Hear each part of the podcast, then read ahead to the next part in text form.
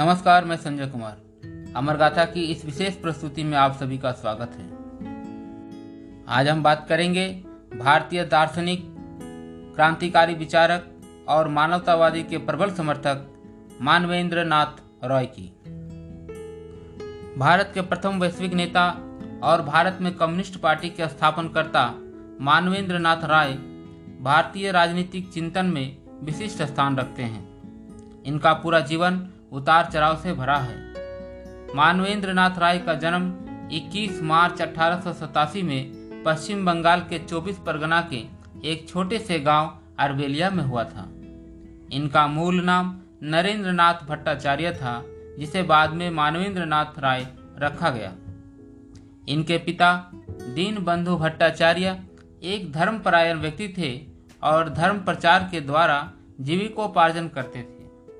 माता वसंता कुमारी एक साधारण गृहिणी थी। यद्यपि इनका जन्म एक धर्मपरायण परिवार में हुआ था, फिर भी इनकी आस्था धर्म में नहीं थी। इन्होंने विचारों की भौतिकतावादी आधार, भूमि और मानव के अस्तित्व के नैतिक प्रयोजनों के मध्य समन्वय करना आवश्यक समझा। इनकी प्रारंभिक शिक्षा गाँव के ही एक स्कूल में होती है। अठारह में इनका परिवार कोलकाता चले आते हैं। आगे की पढ़ाई हरी नबी एंग्लो संस्कृत स्कूल में होती है, जहाँ इनके पिता पढ़ाया करते थे। बाद में उन्होंने the national college Shri Aurobindo के अधीन अपनी पढ़ाई जारी रखते हैं। उसके बाद बंगाल टेक्निकल इंस्टीट्यूट में दाखिला लेते हैं, जो अभी वर्तमान समय में जादवपुर यूनिवर्सिटी के नाम से जाना जाता है, जहाँ इन्होंने इंजीनियरिंग और रसायन शास्त्र का अध्ययन किया।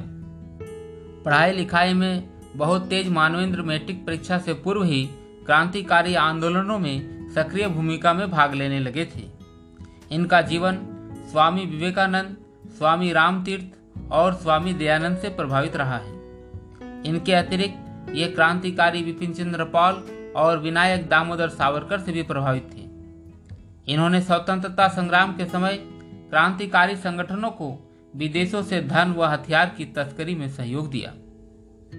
एक भूमिगत क्रांतिकारी के रूप में अपने जीवन की शुरुआत करते हुए बंगाल विभाजन आंदोलन 1905 में इन्होंने महत्वपूर्ण भूमिका निभाई।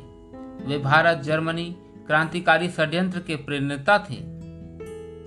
भारत की आज़ादी की मंशा लिए उन्होंने अनेक वर्षों तक रूस, चीन, जर्मनी, अमेरिका, मैक्सिको आदि देशों की यात्राएँ की, जहाँ उनका संपर्क अनेक महान विचारकों, साम्यवादी नेताओं से हुआ। इनकी लेखन कला और विचार अद्भुत और अद्वितीय थे।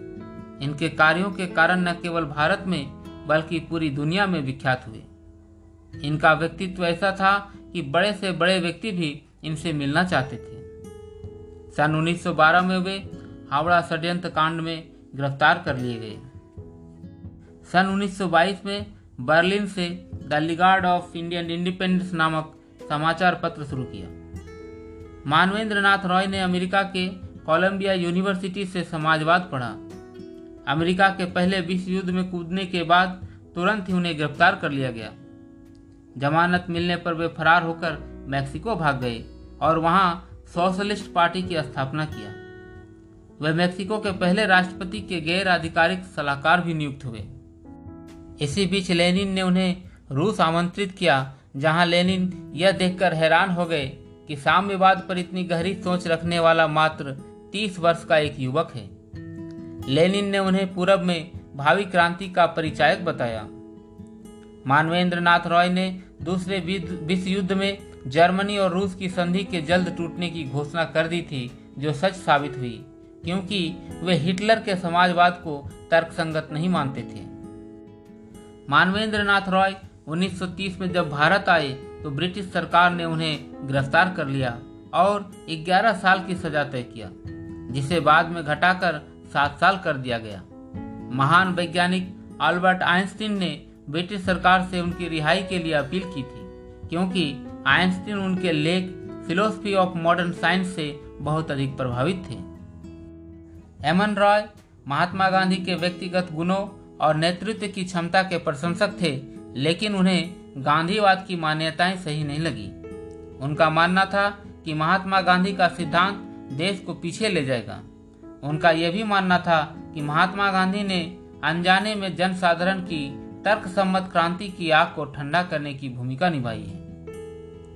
मानवेंद्र नाथ रॉय का मानना था कि भारत का भविष्य मजदूर और किसान वर्ग मिलकर संभालेंगे। इसलिए इन्हें संगठित होकर भारत की स्वतंत्रता के लिए लड़नी चाहिए। अमेरिकी इतिहासकार ग्रेनविल ऑस्टिन के अनुसार भारतीय संविधान में समाजवाद राय की देन है। रॉय का मानना था कि व्यक्ति की तर्क शक्ति उसके ज्ञान के विस्तार के साथ जुड़ी है, इसलिए जहाँ अज्ञान की सीमाएँ टूटती है, वहाँ पर नई जीवन पद्धति की तलाश करता है।